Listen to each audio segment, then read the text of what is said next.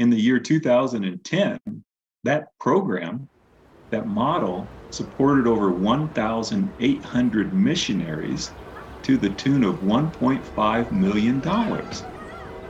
And so you go, wow, how can a poor state, a poor church in Northeast India provide for so much mission support? But they did. You are listening to Our Urban Voices with Dr. Alphonse Javed, a podcast that presents Christian narratives through diverse voices that impact urban ministry. Here is your host. Hello and welcome back to our Urban Voices. I'm your host, Dr. Alphonse Javed. Today I'm joined by Tim Welch, author of New Funding Models for Global Missions, Mission, Learning from the Majority World. Tim Welch served as a missionary in Cote d'Ivoire for 31 years with SIM USA, including 22 years as national director. Currently, he serves as the SIM ministry point person for literature Tim has written five books in French and two books in English, with a third book, this one for African children, uh, due out later this week. Tim and his wife, Janet, live in Colorado. Uh, they have two children and four grandchildren. Our topic today focuses on missions, mission funding, specifically how agencies should adapt multiple models and strategies that can support majority world missionaries. Thank you for joining us today, Tim. How you doing? Well, I'm doing fine. Thank you, Dr. Javed, for giving me this privilege to join you. It's a pleasure. Absolutely. It's awesome to have you here. I love missions, and uh, you will see that I will struggle with mission and missions because that's always my thing. I was missions pastor, right. so I always no problem. mission or missions. Um, but before we get started, please tell us very briefly about your family. I believe, and I truly believe in this, that the audience connect with the speaker well when they understand uh, this person is a family man. He is human like uh, everybody else. so it should show, it humanizes us as people. Yes. So go ahead, please share a little bit about your family. Sure. Well, uh, I've been married to my wonderful wife, Janet, for 40, going on 42 years now. And our two kids, are Philip and Katie, are now adults. Um, they have their own children. And Philip was less than two years old when we went to Cote d'Ivoire in West Africa. And then our daughter Katie was born in Cote d'Ivoire, our first term. So they really see Africa as home in a lot of ways. And they've been very appreciative of the opportunity they had to uh, grow up in using another in another culture and using another language. And you know frankly i think that was they got the best education possible. So we've always been delighted that um, our kids got to grow up in africa. That's and awesome. we had to come back a few years ago due to family uh, health.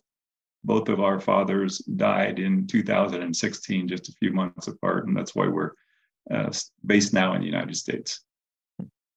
Wow yeah, sacrifices, huh? In the mission field. Um, why does funding matter? How does it relate to Christianity as a religion? Let's start there. Well, okay. Um, I, I, can think of three reasons why funding matters, although there are probably more than that. Um, first of all, funding helps to determine who becomes a missionary mm-hmm. and therefore who, who it is that represents Jesus Christ to the world. Um, so if funding can allow people from all over the world to become missionaries, then it gives the world a much better idea as to who Christians are. When, when they see missionaries who come from Asia or Latin America or Africa or Europe or wherever, uh, it, that gives a more representative and a more valid hmm. picture of the church to the non-Christian world. So, so that's one reason why funding matters. And then secondly, uh, funding matters because traditionally missionary finances come through a mission agency or through a church. And that's not going to work anymore for missionaries who, who are going to restricted countries. Right.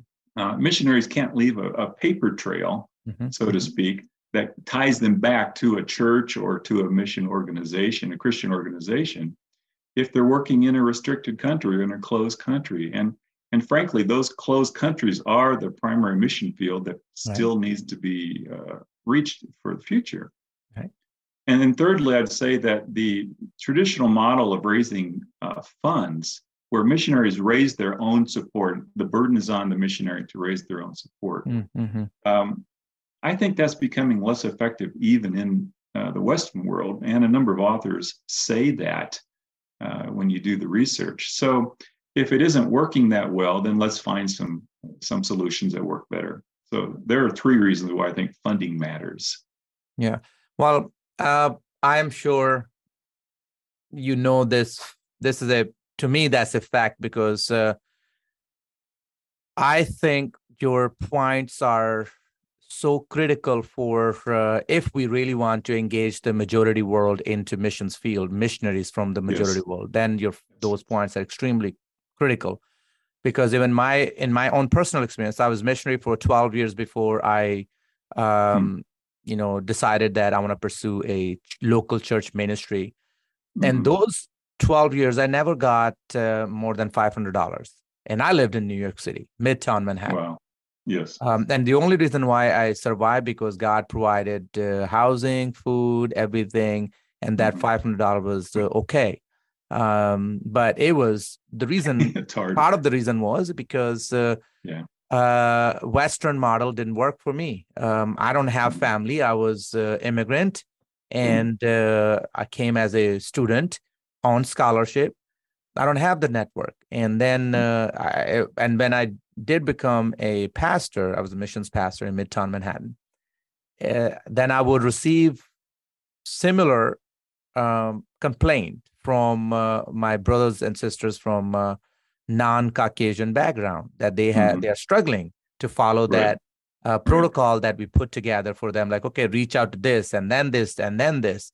Yes. They would say they don't have because uh, they've been mm-hmm. recipient of those uh, gifts and uh, donations and support and mm-hmm. uh, they will tell me uh, beautiful stories where parents will especially people from uh, uh, um, ethnically um, you know it, eh, it, was one story was from uh, a brother from uh, um, a Haitian background and he was like so you telling me you want me to give you money so it, it was like one of those things because right. I think it took a long time for Western, uh, but when I say Western missions, I'm talking about especially Caucasian, um, mm-hmm.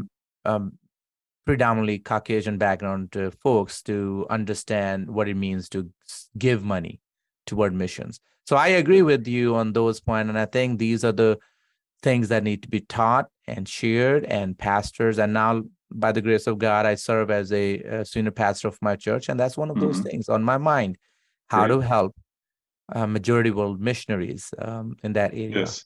Yeah. So that's a wonderful. good good description of uh, those points, I think. Yeah, and there are probably more. yeah, I'm sure. I'm sure. Uh, what are some of the unique uh, the unique funding challenges faced by majority world missionaries. Uh, please also explain what majority world means for the sake of clarity. You and I can understand, um, you understand more, I may understand less, but we have some understanding. So for the sake of our audience, let's let's let's make that very clear for them too. Okay. Yeah, sure. By majority world, I'm I'm using a term that in the past was called the third world or the two thirds world or the developing world. Um, and now it's often called the global south. Um, I prefer majority world just because that seems, I mean, global south, there are a lot of countries in the northern hemisphere who are part of the global south. It just, so that's what I mean. The, uh, the non-Western countries of the world.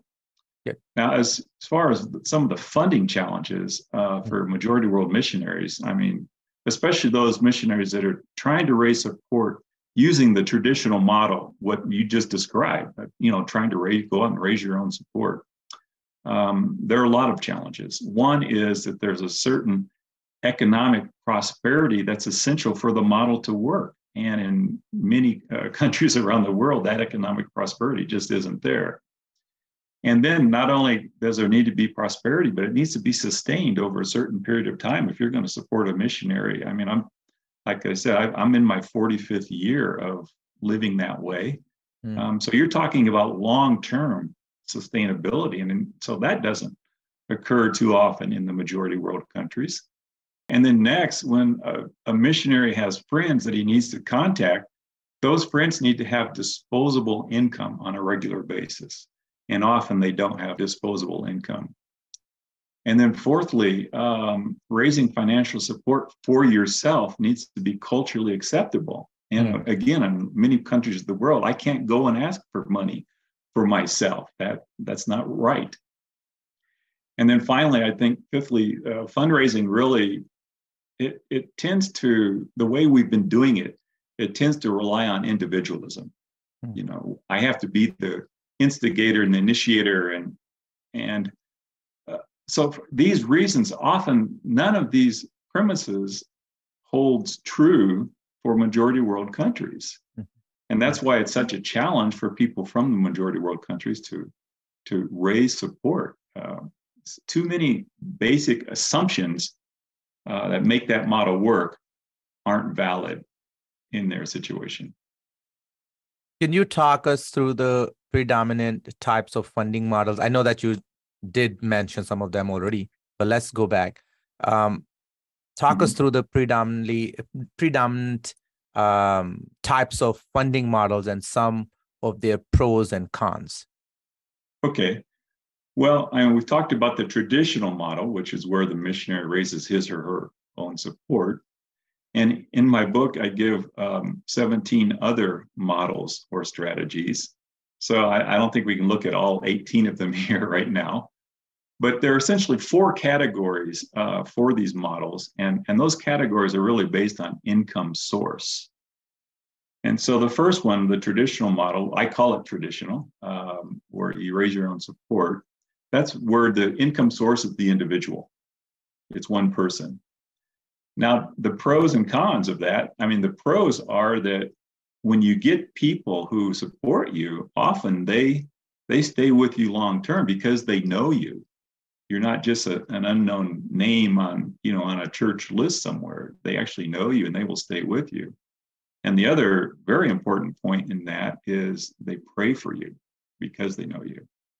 And when you're going through a hard time you know you don't really care if the money's coming in but you do care that people are praying for you. Um, so those are the pros the cons are that the burden for raising your financial support is squarely on your shoulders and you're not getting much help. Mm-hmm. And again, uh, again, speaking for the majority world, the other con is that that's not culturally acceptable. Mm-hmm. So that's one. Those are the pros and cons of the individual raising their own support. The second one would be a, a, some form of employment. And in my book, I talk about tent making. I talk about business as mission or BAM. I talk about a spouse and being seeking outside employment. Um, the pros are that you know sometimes in in some of those cases, say let's let's say you go over as a missionary uh, doctor, you know you're employed by a hospital or you're a teacher employed by a university. Well, you don't have to worry about fundraising. You have a salary. Um, the other advantage of that is you get to go quickly. You don't have to take time to raise support. The need is there, you can go, assuming you're available. Um, so it's a speedy way to get to the mission field. The cons of that, the, the challenges of that, is that sometimes you can lose your job. Or in the case of tent making and also business as mission, um, a lot of times you focus way too much on your own business because you have to make that business work. And that's not a given. So you have to make it work and and you spend all your time focusing on your business side and not on ministry side. So those are the cons to where the income is based on employment. Uh, the third source of income would be the mission agency. And i saw that in both ethiopia and india where the mission agency generates the income for the missionaries not the missionary themselves so the advantage of that, the, the pros are that uh, you know usually the director of a mission agency is a well-known person. It's an experienced person in terms of uh, speaking in front of others, um, that type of thing. So that's helpful. You know, a mission director can get an entrance into a local church much faster than you know an unknown first-time missionary. Um, the downside of that is that sometimes uh, that mission director can get sick and spend two months in the hospital. Well, if he's not out there or she's not out there raising support for two months, that's going to trickle down and affect all the missionaries, you know, in subsequent months. So that's the downside of it. Or, you know, maybe you're part of a mission and your mission director is not especially gifted in fundraising. Well, you're going to feel it. So those are the pros and cons of where the mission agency is the primary mover in raising support. And then the fourth one would be where the church is the primary source of income. Uh, the, the advantages of that model is that the burden of, of, fundraising is on a lot of people. And not only on a lot of people in, a, in one church, but it can be on a whole denomination. Sometimes not just your local church, but other uh, partner churches join in and help you with fundraising. So that's that's great. I mean, that really spreads the burden out over a lot of people. Um, the downside of that is that uh, pastors can change, policies can change in a church, and I mean, we we knew some friends when the first time we went out to Cote d'Ivoire in 1986. Uh, some friends of ours they went to Ghana with SIM, and they got all their support from their home church. Well, that's wonderful until about, you know, four or five years later, their pastor changed and they didn't like that idea. And all of a sudden, they lost more than half their support in one fell swoop. So that's the downside. Uh, so I advocate in my book that we we use multiple models. You know, we don't just stick with one model, but let's use multiple models. Um, and you know use them all together so that we can uh, hedge our bets so to speak. When you know when one of these cons one of these challenges arises well we, i've got other things to fall back on. And I, I, can just say that okay those are the basic categories. Um, i mentioned other models in the book.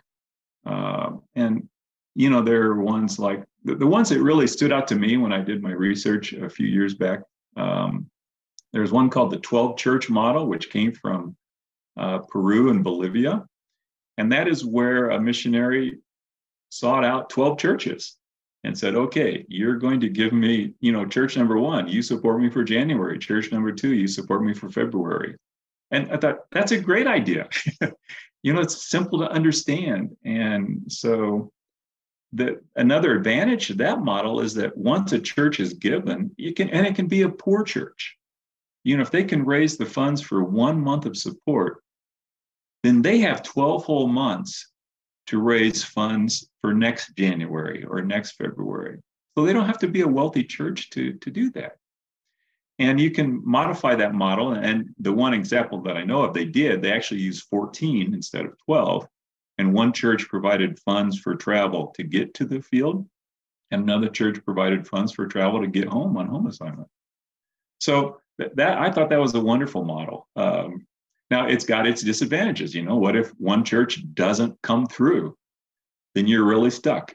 so, uh, for at least for a month. Wow. So yeah, that every every model has a good side and its downside. All right, and then another model I found uh, from Northeast India is called a handful of rice, and, and that's a model that has been in existence for over 110 years in, in Northeast India, which is not a wealthy part of India.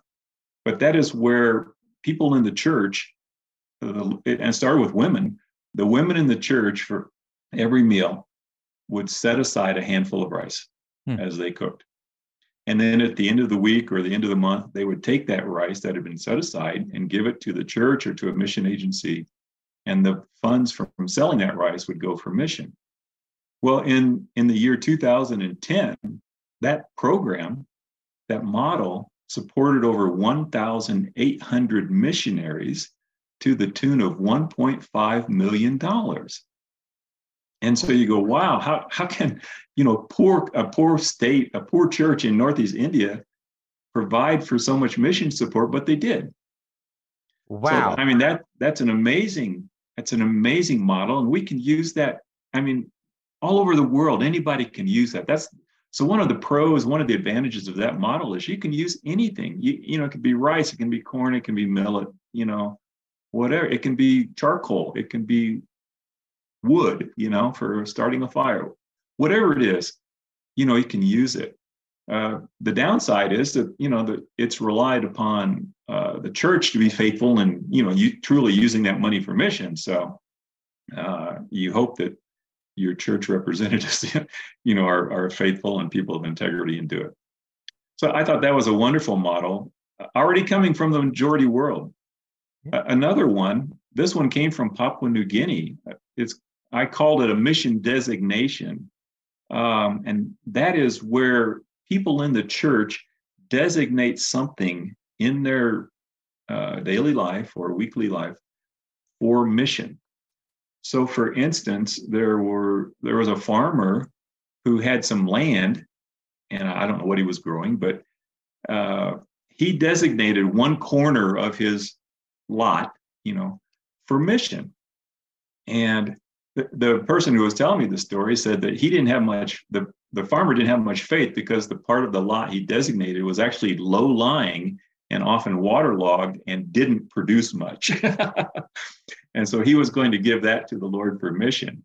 And the year he did that, um, that corner part of his lot produced more than anything else. so he learned he learned a good lesson on faith. But um, and and there was another person in Papua New Guinea who was a rancher and he had cows, and he named one of his cows uh, India. And when that cow was slaughtered, the proceeds for that uh, sale went to mission in India. Well, that's a wonderful model. Um, you know, we can do that with anything. People in the church, you know, let's say you're an Uber driver. You know, you may not even have a full-time job, but you drive for Uber. You can you can say, okay, my clients, Tuesday afternoon from three to five, you know, that goes for mission. You can just designate a part of your day, a part, you know, if you're a waitress, uh, the tips I get, you know, on Saturday, uh, you know, from eight to 12 at night, go, go to mission. You, you can designate something. And, and that's a wonderful model, I think. Let's, let's use it for mission. Um, another model was called revolving savings. And that's something that exists all around the world. Um, I've seen it in South America and Africa and Asia, wherever. And that's where you people in church often my experience in churches in Africa was that it's usually the women's group. So they would get together, the women's group. Let's say you have 20 women, and every woman every week brings and does and gives five dollars. Let's say that five dollars to the group. And so every week you have raised a hundred dollars. Well, a woman would have a hard time raising hundred dollars, uh, saving to have a hundred dollars, but she can save five in a week. So every week, some woman gets a hundred dollars. And so over the course of 20 weeks, every woman has received uh, a loan or a savings amount in, uh, in for $100, which they could never save otherwise. And then they can put that to work for whatever they want to do.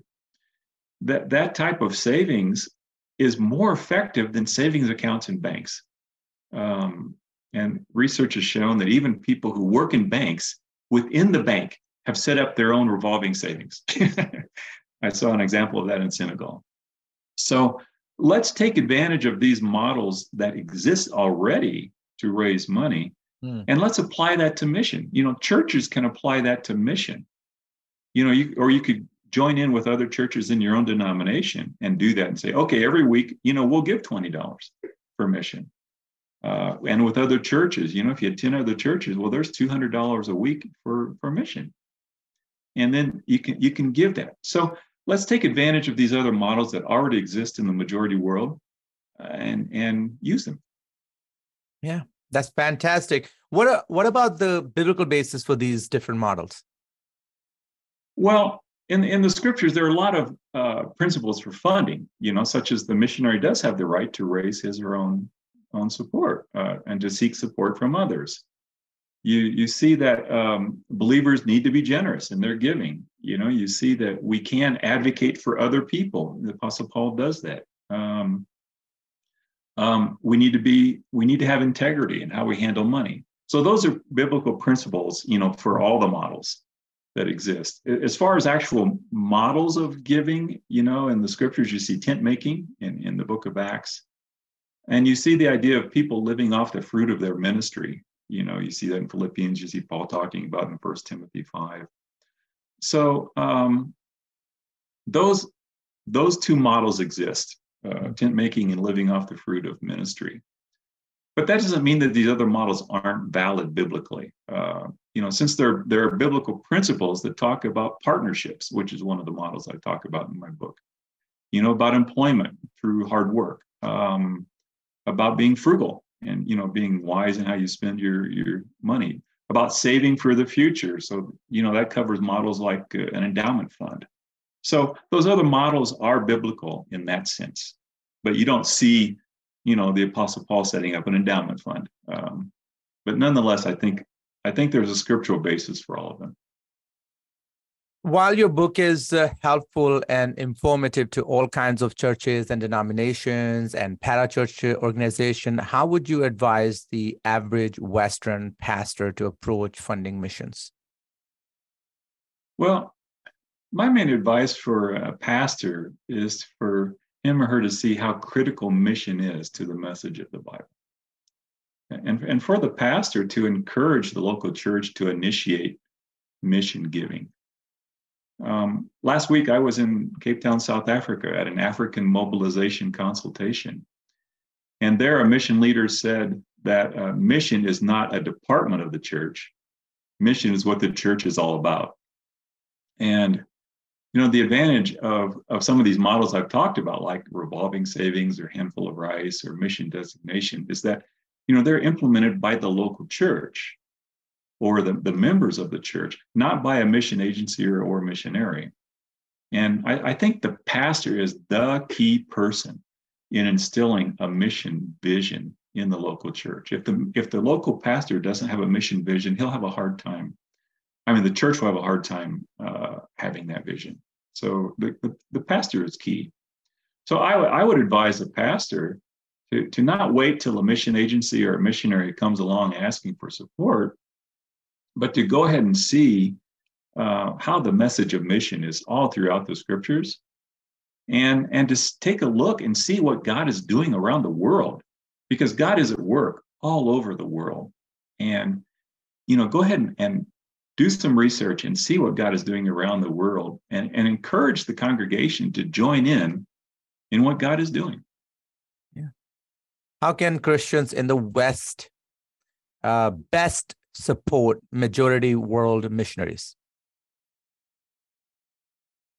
Well, um, I, I, guess I would say that it, one one way is to have them support a ministry as opposed to a missionary. Um, and I, I, mentioned that as another model in my book. Um, you know, if God has laid a certain people group on on your heart, if uh, He's ra- laid a certain type of ministry on your heart, like radio ministry or Bible translation or whatever, then, then look for those ministries. You don't have to know somebody, but you can look for those different ministries or missions that are ministering to that different people, that people group uh, you know, look for those and go ahead and support them.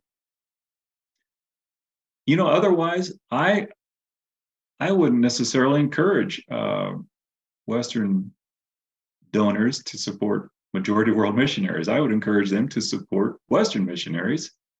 And I'd like to see majority world churches supporting majority world missionaries because they can do that. But I'm convinced the funding is there. So Wow, that's what I would say. wow, that's bold.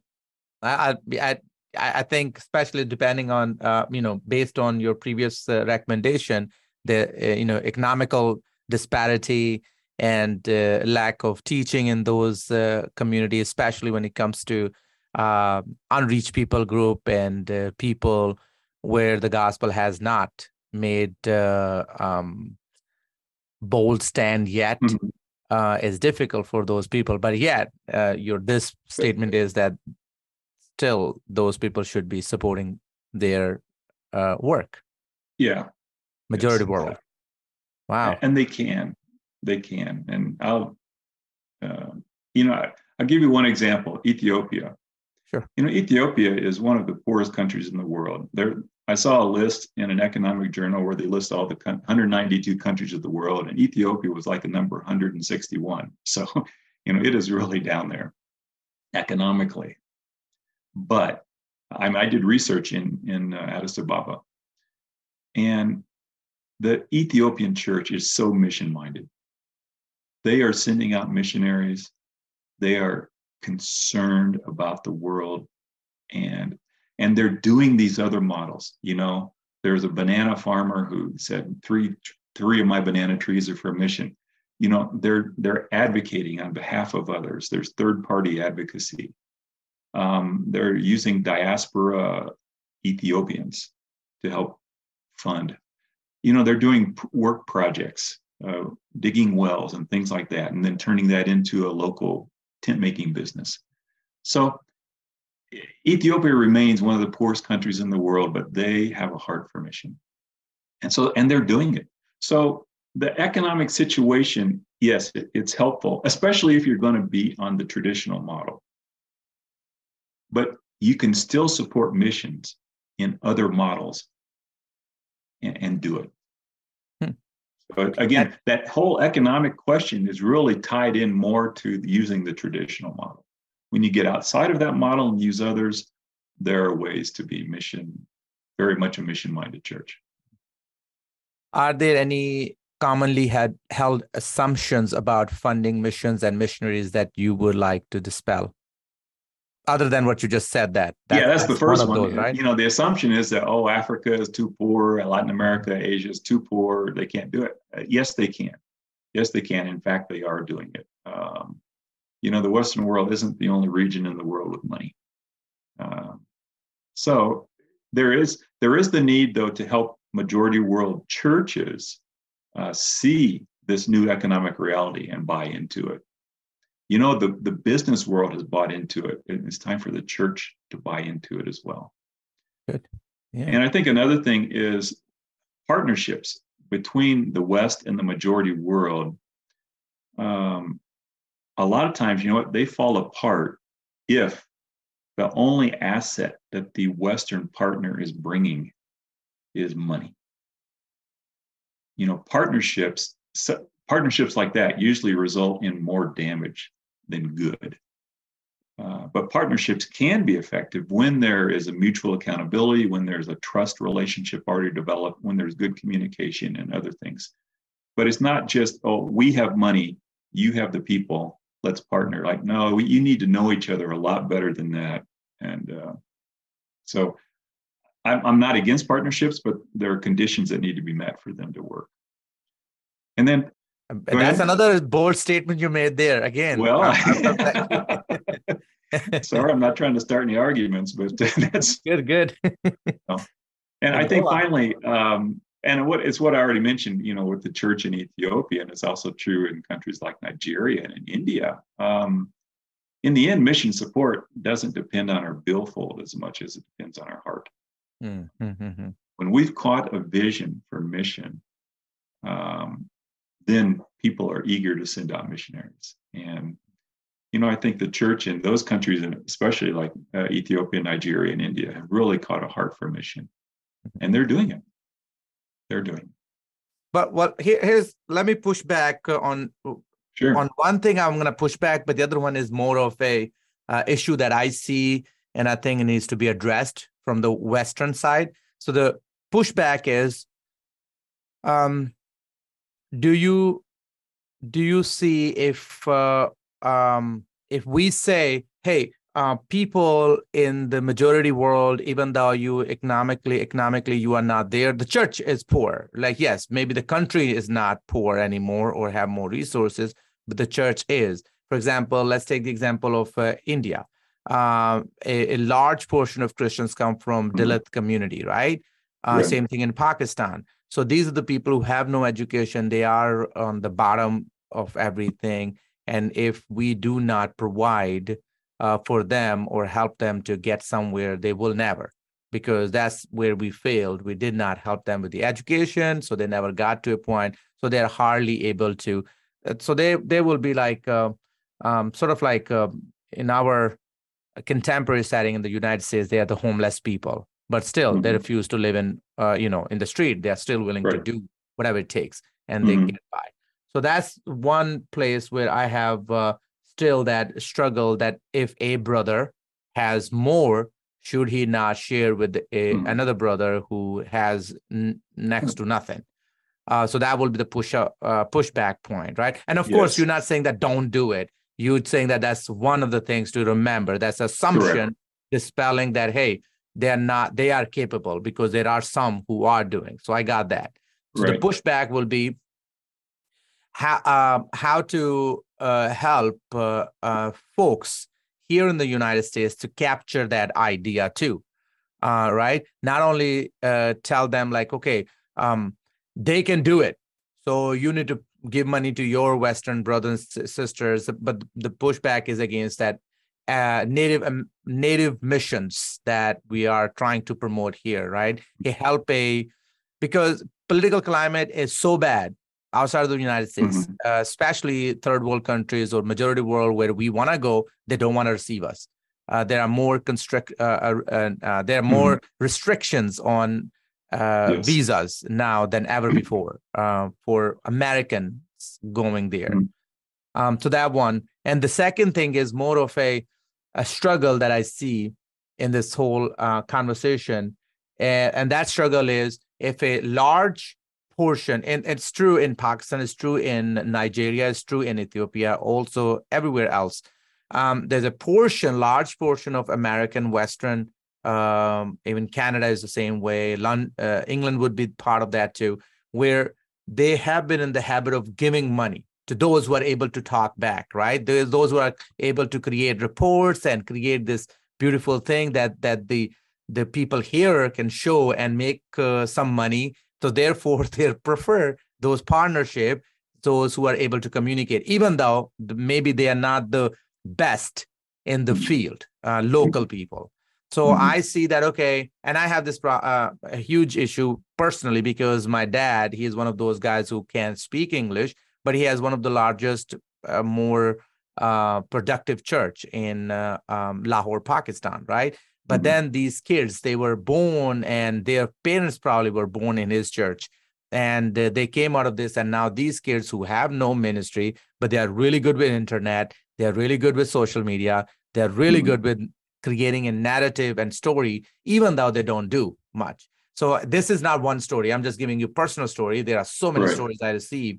And, and the problem is um, how to help the West to continue to support, but not not just put money in the wrong place where division is taking place in mm-hmm. the field now because they mm-hmm. see another person receiving so much money and having those cars and houses and security where the other brother who's actually doing the work is not even doesn't even have enough money to buy a new pair of shoes that wore out like some uh you know right. eight nine mm-hmm. months ago mm-hmm. so that, that division yeah, that's one of the problems with partnerships, and you know that's been addressed in in the past. Um, Robertson McQuilkin from Columbia International University wrote some articles. I think it was in Christianity Today about you know the danger of partnerships where you're just providing the money, and how that you know it creates problems. It creates problems on the field where you know there are those pastors who are in, and then those who are outside, and it, it, you know creates competition and you, you rely on the donor instead of relying on god. And you know he gives a whole list of uh, reasons why that is not a good idea. I i think it goes back to the whole idea of partnerships. And partnerships need to be very thoroughly uh, researched and studied. And there are a number of wonderful partners in the majority world and good ones in the in the western world and it's a question of getting them together and but um, you know i think the research would show that when again when the only question is i'm bringing money to the table and you guys do the work often the person bringing the money starts to control the scenario starts to dictate this is what you have to do. And that's why it requires relationship, it requires trust, it requires communication. Um, sometimes plans, things change, you know, circumstances change, and you can't use the money the way you thought you were giving it. And that needs to be communicated and understood. And in the end, trust that people are still using it for God's purposes. So um, there, there's a book on partnerships by Mary uh, Leader Leiter Lightner, Leader Lightner. I'm sorry. Um, that's an excellent book, and she brings out all of those points um, on partnerships. So partnerships can work, and and yes, Western donors should be generous. Mm-hmm. Mm-hmm. They should be generous mm-hmm. with partners, but but choose your partners wisely, and have their partnerships need to be a two way street. Just because you've got the money doesn't mean you get to call all the shots. Yeah. And I, I think too many Western partners come in with that mentality. So. Yeah. I love, I love the way you you are stating that very bottom bottom line you're giving us is be generous but be be wise uh, about yes. the partnership vet it carefully have a reciprocal relationship and not focus on uh, one side, you know, because mm-hmm. he's poor, I got more, or guilt right. based, you know, or exactly. the other things. I, I, love this this idea of uh, be generous, but also be wise in your um mm-hmm. uh, planning and vetting deeply right. what kind of partnership and which is true you know in any relationship uh, a relationship between you and i relationship between me and my wife you and your wife it's everywhere we when we get into those relationship generosity is uh, uh, it should be there in every way. Otherwise, we will never sure. never forgive each other. We will hold grudges. Mm-hmm. It will destroy a relationship, but also it will uh, deteriorate our uh, household because uh, who's bringing more in and all the other things. So I exactly. think it's, it's, good to be generous but wise how that investment is made. Uh, exactly. before we close out today's episode, Tim, is there anything else you like to add? Well, yes, I would say two things. Um, as I thought about this, some people say, oh, you're presenting all these other models, so you're against the traditional model. No, I'm not against using the traditional model, of the missionary raising their own support. I mean, I've been receiving income via that model for uh, going on 45 years now. So, and it, it, works in a lot of cases, and especially in, in, North America. But I think we just need to supplement it with other models mm-hmm. and not say, no, this is how you have to do it. So that's the first thing. The second thing is, um, I when I did my research, I ran into a lot of pastors. Now this was in Cote d'Ivoire and, and West Africa especially, and they were afraid. They said, "Listen, if I go to my church and talk about mission, we have to support mission. That's what you know is on God's heart. Let's reach the world for Christ." Well, what's going to happen to funding for local ministry? And what's going to happen to my salary? you know, are they going to give to that instead of to to me you know? And that's a legitimate fear. But um, you know historically and and in my own research i asked a number of pastors this question and you know does the local ministry suffer when you focus on mission? And the answer is no. Over 80% of the pastors said when they emphasize giving to world mission local mission funding increased as well. So I mean, the odds are very good. And and I've seen that that same statement in other uh, sources. You know that when you focus on generosity for world mission, other giving tends to go up as well. So I think that fear is not founded, and so that that would be the other thing to just to, you know, assuage pastors and say you don't have to fear that. Oh, if I do this, my my own salary is going to take a hit. Probably not. Probably. And I think that also uh, true for an average layperson too, a, a listener, most like the person uh, who will be responding to this uh, podcast is uh, mm-hmm. yes, a, a, pastor, but B, a person who might be uh, thinking about supporting or has not mm-hmm. supported mm-hmm. and may end up supporting and for that person it's important for them to know that uh, is it create a generous heart when we care about god's business he cares about us uh, not that he's not gonna care about us if we don't uh, give mm-hmm. but it's just one of those things that uh, we see that in nehemiah right or we see that in malachi we see that uh, in mm-hmm. all these books, when we give, whether it's our uh, gifts and talents in case of Nehemiah's mm-hmm. book, or money in the case of uh, Malachi, where they are literally taking, not giving God what God deserve, and He yeah. talks about that. So I think the Lord honors the Lord correct. honors generosity. So I, I think it has uh, your comment has the application for um, everybody who's listening to this yeah. podcast. Mm-hmm. Tim, if uh, listeners wants to get in touch, how can they do that? How should they approach you? Well, I mean, if they want to contact me via email, my email is just my name and my organization. So it's tim.welch, W E L C H, at sim.org. Um, and also, I've created a Facebook page. Uh, if they want to make comments there, there's there's a Facebook page called New Funding Models for Global Mission. So just the name of the book. And I will try to make some regular posts to that page and respond to people as they uh, pose questions. Um, I will admit that social media is not one of my spiritual gifts, but I'll do my best. Great. That will also be included in the episode description. Uh, thank you so much for being here. But let me ask you the last thing I always ask my all all of my guests, and that is share with us something funny. Tell us a joke. And here's my rationale for that. Most of the episodes are very tense. We deal with mm-hmm. very difficult topics, and sometimes uh, um, it's important to allow people to again uh, go home not depressed but joyful. so, uh, so, so tell us a joke to lighten the mood. Okay, well, here's one that I found that I think you'll like. So, there's a cowboy who walks into a bar and he orders three mugs of beer. Mm-hmm. Now, he sits in the back of the room and he drinks a sip out of each one in turn. And when he finishes the three beers, he comes back to the bar and he orders three more. And the bartender comes up and he tells the cowboy, he says, You know, a mug of beer can go flat after I draw it. It would taste a lot better if you bought one beer at a time. And the cowboy says, Well, listen, you see, I have two brothers. One's an airborne ranger, the other's a Navy SEAL. And they're both serving overseas somewhere in very dangerous assignments.